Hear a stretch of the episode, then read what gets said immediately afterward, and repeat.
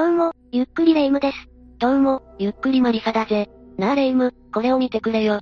あら、それは最近話題になってる小説ね。ああ、気になってたから買ってすぐに読んだんだが、これはすごいぜ。登場人物全員が犯人に思えるから、最後までドキドキハラハラしっぱなしだったんだ。それはすごいわね。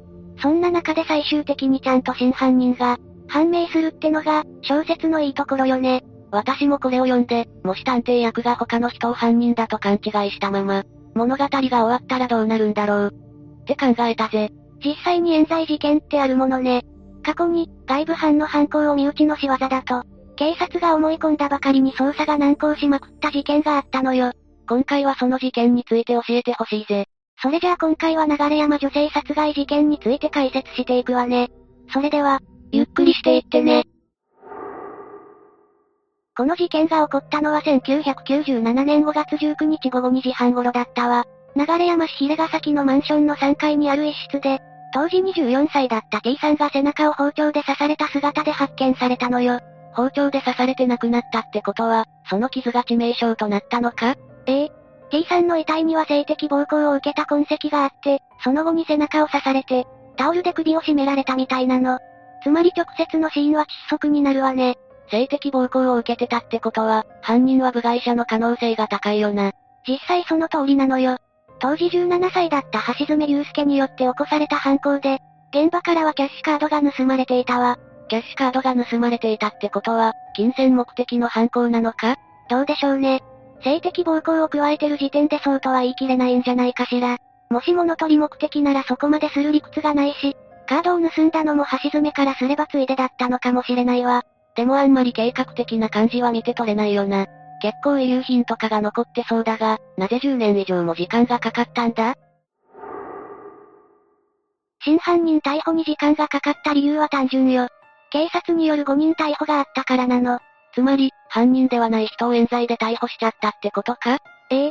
実際私は現場を見たわけじゃないからなんとも言えないけど、T さんには争った形跡が見られず、パジャマ姿で亡くなっていたらしいの。それが理由で身内の犯行だと思われたみたいなのよね。でもキャッシュカードが盗まれてたんだよな。普通そういうのって人目につく場所には置かないだろうから、物色の痕跡とかがありそうなんだが。そこが問題なのよ。実際、T さんが倒れていた部屋と隣の部屋には、衣服が散らばってて、物色した痕跡があったみたいなの。え、それなら外部犯の可能性を疑って当然じゃないのか？この時点で警察は T さんと同居してた80歳の祖母による犯行だと決めてかかってたのよ。80歳のおばあちゃんがそんなことするとは思えないが、できるかできないかはともかくとして、警察としては祖母が T さんの遺体を発見するまでに、1日半以上かかってたことが怪しいと考えたみたいね。確かに一緒に住んでる割に発見が遅すぎる気もするが、一応警察内部でも捜査の仕切り直しを求める声があったみたいなんだけど、事件の指揮を取ってた捜査幹部がそれを認めなかったらしいのよ。いわゆるワンマンタイプだったのね。なぜ認めないんだ？素人の私でもおかしいって思うんだが。当人の事情は知らないけど、大方さっさと事件を片付けたかったんでしょうね。適当に犯人だってことにしとけば自分の手柄にできるから。それが本当なら、身勝手すぎるぜ。おばあちゃんがかわいそうだ。ええ。嫌疑をかけられた T さんの祖母は当初は否定してたんだけど、2週間にも及ぶ過酷な聴取によって、ついにやってもない犯行を認めてしまったのよ。完全にそういう方向に誘導されてしまったんだな。誘導された祖母は T さんの姉夫婦と共謀して事件を起こしたと自供して、結果この3人が犯人として逮捕されることになったわ。お姉さんたちまで逮捕されちゃったのか、その2人も無関係だったんだろ？もちろんそうよ。ただ、現場からは姉夫婦の夫の DNA と一致する遺留品が出たの。このままじゃ3人とも犯人扱いされたまま裁判になってしまうが、どうなったんだ？当たり前だけど姉夫婦は容疑を否認し続けて弁護士をつけたわ。すると祖母も弁護士の協力もあってか容疑の否認を始めたのよ。やっぱりプロを味方につけると心強いよな。そのおかげでこの3人を犯人とする客観的証拠はないということになり、1997年7月15日に千葉地検は高知期限切れに伴って3人を、処分保留のまま、証拠不十分として釈放したわ。そして同年12月から1998年1月には3人を不起訴処分としたのよ。よかった。なんとか起訴は免れたんだな。とはいえ、警察としては5人逮捕を認めたわけじゃないわよ。まだ犯人が見つかってないもの。そうだよな。警察としては証拠がないってだけで、まだその3人が怪しいっていう可能性も捨ててはないのもわかるぜ。そうして祖母や姉夫婦を捜査線上から外した警察は、ようやく外部班の捜査を始めたわ。実は T さんのキャッシュカードを使ってる橋爪の姿が銀行の監視カメラに映ってたのよ。監視カメラの解析は早い段階で行われてそうだが、前々から分かってたのか？3人に容疑がかけられてる時にはすでに判明してたみたいだけど、この時点では複数犯でなおかつ別の協力者がいる可能性があるとされていたのよ。だから警察の作った事件のストーリーにおけるメインの3人だけに目が向けられてたわけね。おばあちゃんとお姉さん夫婦が怪しいということで、真犯人だと決めてかかったから後回しにしてしまったんだな。ええ。しかもさっき言った姉夫婦の夫と一致する DNA が検出されたって話だけど、あれ自体も誤解で、実際は橋爪のものだったのよ。犯人の DNA を姉夫婦の夫の DNA だと警察が偽ったんじゃないだろうな。ここまで来ると、警察がどこまでも疑わしいぜ。それで、橋爪は逮捕されたのか？橋爪が逮捕されたのは2012年1月16日よ。この時橋爪は全く別の事件での容疑で逮捕されてて、宮城刑務所にいたの。かなり時間がかかったんだな。しかも別件で逮捕されてたってことは、もしかして似た事件を起こしてたのか？ええ。1999年8月27日18時30分頃、橋爪はパチンコやゲームセンターなどで友人を介して知り合った男と共謀して、柏市東のマンション8階の会社員男性宅に盗み目的でベランダから侵入したわ。ただ、この時に男性の妻に目撃されてしまい、手足を朝紐で縛り付けタオルで目隠しして、現金4万8000円とキャッシュカード2枚を奪ったのよ。かなり似た手口の事件だな。その女性は無事だったのか？この時に目隠しが取れて顔を見られたことで、橋爪は女性の首を絞めて2週間の怪我を負わせ、台所にあった食用油を巻いて火をつけて逃走したわ。完全に殺そうとしてるじゃないか。手口そのままって感じだな。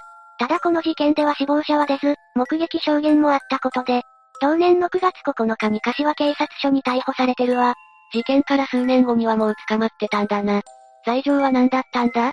裁判所における最終的な判決では、強盗殺人未遂現住建造物等放火などね。かなり悪質だった上に、被害者女性に対して強い脅しをかけてたことも判明し、懲役15年となったわ。橋爪はそれからずっと宮城刑務所にいたんだな。ええ。2010年4月の刑事訴訟法改正で凶悪事件の控訴事項が、廃止されたんだけど、これを受けて警察庁は同年8月31日に、各都道府県警察に未解決事件の捜査班を設置する方針を打ち出したのよ。控訴事項が廃止されたからこそ、捜査を再開できたんだな。そういうことね。これによって千葉県警は2011年4月に、強行特命捜査班を捜査一課内部に設置して、再捜査を開始したのよ。それが橋爪の逮捕につながったんだな。事件の類似性が高かったからね。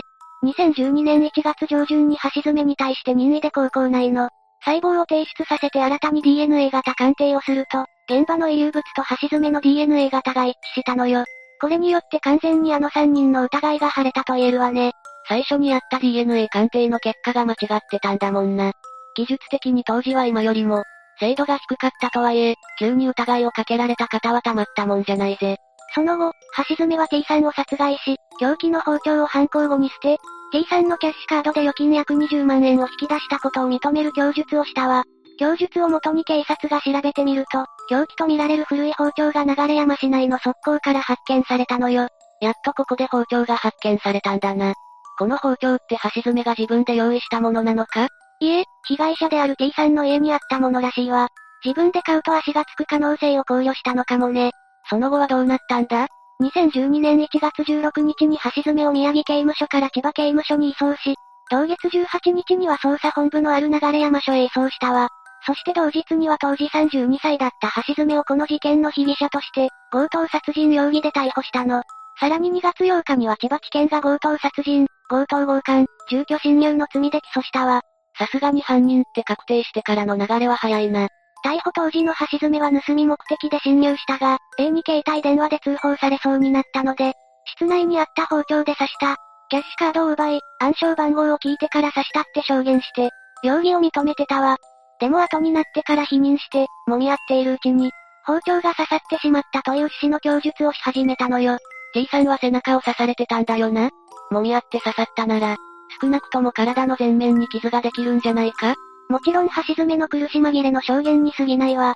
もし本当に揉み合ったなら背中には刺さらないものね。やっぱりそこは嘘だったんだな。この後に及んで罪を逃れようとするなんて、2012年11月12日、千葉地方裁判所にて斉藤博明さんを裁判長とした初公判が開かれたわ。橋爪と弁護人は強盗強姦への関与は認めた一方で、殺害行為については否認したのよ。ははやっぱり少しでも罪を軽くしてやろうってわけだな。弁護人からの被告人質問に対して橋爪は T さんに乱暴した後、警察に通報しないと言われたので逃げたが、一度自宅に戻り、銀行で T さんのキャッシュカードを使い、現金を引き出した後、パチンコ店に19時から20時頃までいた。パチンコで8万円くらい儲かったので、金を返そうと T さんのマンションに行ったら、T さんが部屋で倒れていた。血のついた包丁が落ちていて、触ってしまったので持って逃げたって供述したわ。いやいや、苦しい言い訳にも程があるぜ。こんなの絶対嘘だよな。当たり前よ。盗みに入るような奴がそんな律儀な真似するわけがないもの。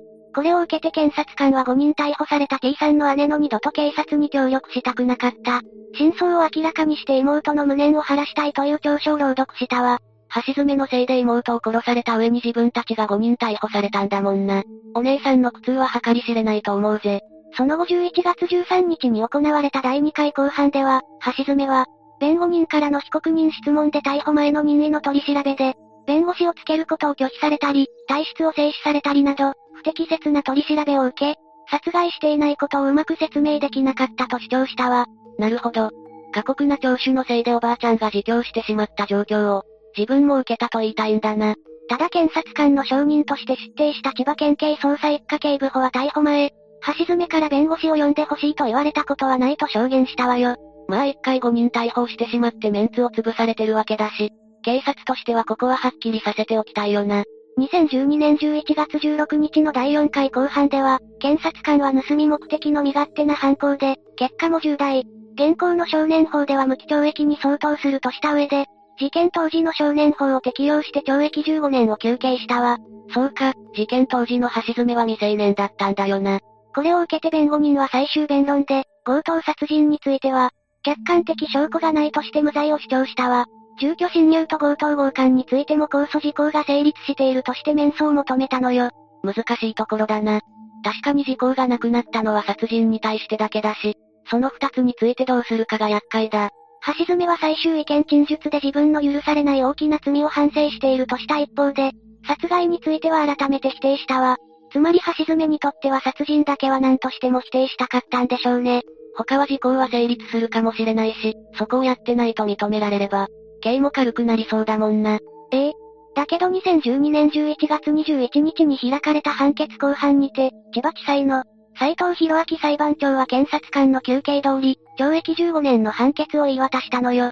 裁判長は判決理由として橋爪が殺害を認めたとする捜査段階の供述調書は合理的で信用できる。遺体の状況などから、被害者は乱暴された直後に殺害された可能性が高いとして、橋爪を犯人と認定した上で、強盗と強姦をしたのに被害者方に戻るのは不自然で、被害者に顔を見られており、殺害する強い動機もある。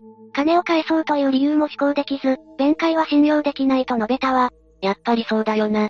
どう考えたってあの言い訳は無理筋としか思えないぜ。一応弁護人側はこの判決を不服として、同月27日付で東京高等裁判所に控訴したんだけど、東京高裁の村瀬仁裁判長は2013年7月18日に橋爪の供述通り、凶器とみられる刃物が発見されており、犯行を認めた捜査段階の供述は信用できる。弁解は信用できないとして、原判決を支持して控訴を棄却する判決を宣告したのよ。その後2014年2月12日付で最高裁判所第三小法廷の木内道義裁判長が、被告人である橋爪の上告を棄却する決定を出したことで懲役15年の判決が確定したわ。やっと判決が出たんだな。でもちゃんと検察側の意見が通ってよかったぜ。橋爪が反省してないことなんてわかるもんな。自供の内容が良くなかったからね。わざわざ被害者宅に戻るっていうのは、どう考えても理屈に合わないわ。橋爪がきちんと逮捕されたのは良かったが、5人逮捕されたご家族は気の毒だな。警察としても大きな失態を晒したことになるぜ。警察も橋爪が逮捕された2012年1月18日に千葉県警察捜査一課長の宮内博文さんと、流山警察署長の横田正夫さんが逮捕会見の冒頭で3人を、逮捕したことを5人逮捕と認めて謝罪したわ。警察庁長官の片桐豊さんも同月19日に国家公安委員会後の記者会見で謝罪してるわよ。正直謝罪だけじゃ足りないくらいだけど、一応謝意はあったんだな。でもね、事件当時80歳だった祖母は2010年にすでに93歳で亡くなってるのよ。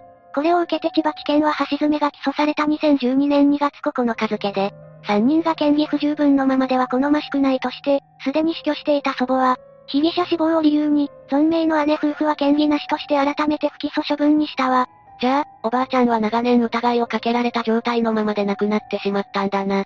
無念だったと思うわ。孫を殺された上に自分が犯人扱いされたんだもの。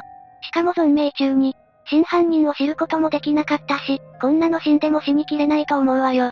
お姉さん夫婦はこのことをどう思ってたのかな姉夫婦と T さんの母親である遺族の3人は、嫌疑をかけられたことによる精神的苦痛を理由に、2013年8月21日付で国と千葉県を相手取って慰謝料を含めた、損害賠償計1650万円の支払いを求める国家賠償請求訴訟を起こしたわ。当然の権利だぜ。結果はどうなったんだ？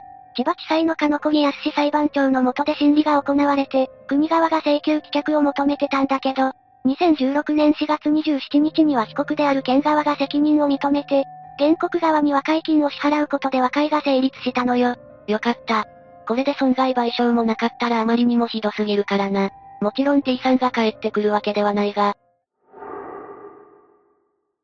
もう気づいてると思うけど、橋爪は2020年3月に刑期を終えて出所してるわ。ただ、同年7月1日朝、千葉駅付近の店舗から金品を盗もうとした。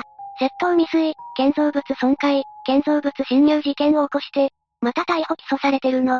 しかも、同年6月に千葉市中央区と松戸市でそれぞれ住宅に侵入して、現金やゲーム機などを盗んだとして、窃盗罪、住居侵入罪でも追起訴されてるわ。この事件の初公判では橋爪は起訴内容を一部否認してたけど、後に起訴事実を認める主張に、一転したの。ただ、2020年6月の窃盗事件については起訴内容を否認したわ。また犯行を繰り返したのか。反省の色が見えないぜ。この事件に関して橋爪は、2021年6月15日に千葉地裁の、宮崎桃子裁判官の下で開かれた論告休刑公判で、懲役4年6ヶ月を求刑されたわ。そして同年7月9日の判決公判では被害品の所持状況から橋爪が犯人と推認される。橋爪の弁解は不自然不合理で、20年間の強制期間を経て、直樹犯意識の欠如は明らかだとして、懲役4年の実刑判決を言い渡されたのよ。15年間刑務所にいたのに出てきた年にまた同じような事件を起こしてるし、裁判官にもそういう風に思われるのも仕方がないぜ。なんか、この事件を見てると警察も当てにならないなって思っちゃうな。そうよね、上層部が自らの利益のために真犯人をミスミス逃がして、他の人を犯人にでっち上げるなんて言語道断だわ。しかも、疑われたおばあちゃんは謝罪も得られていない状態で亡くなっちゃったんだぜ。やるせないにも程があるよな。ええこの事件で警察のあり方について見直しが行われてるといいんだけどね。警察も一つの組織である以上、完全な信頼はできないわ。というわけで、今回は流山女性殺害事件について紹介したわ。それでは、次回もゆっくりしていってね。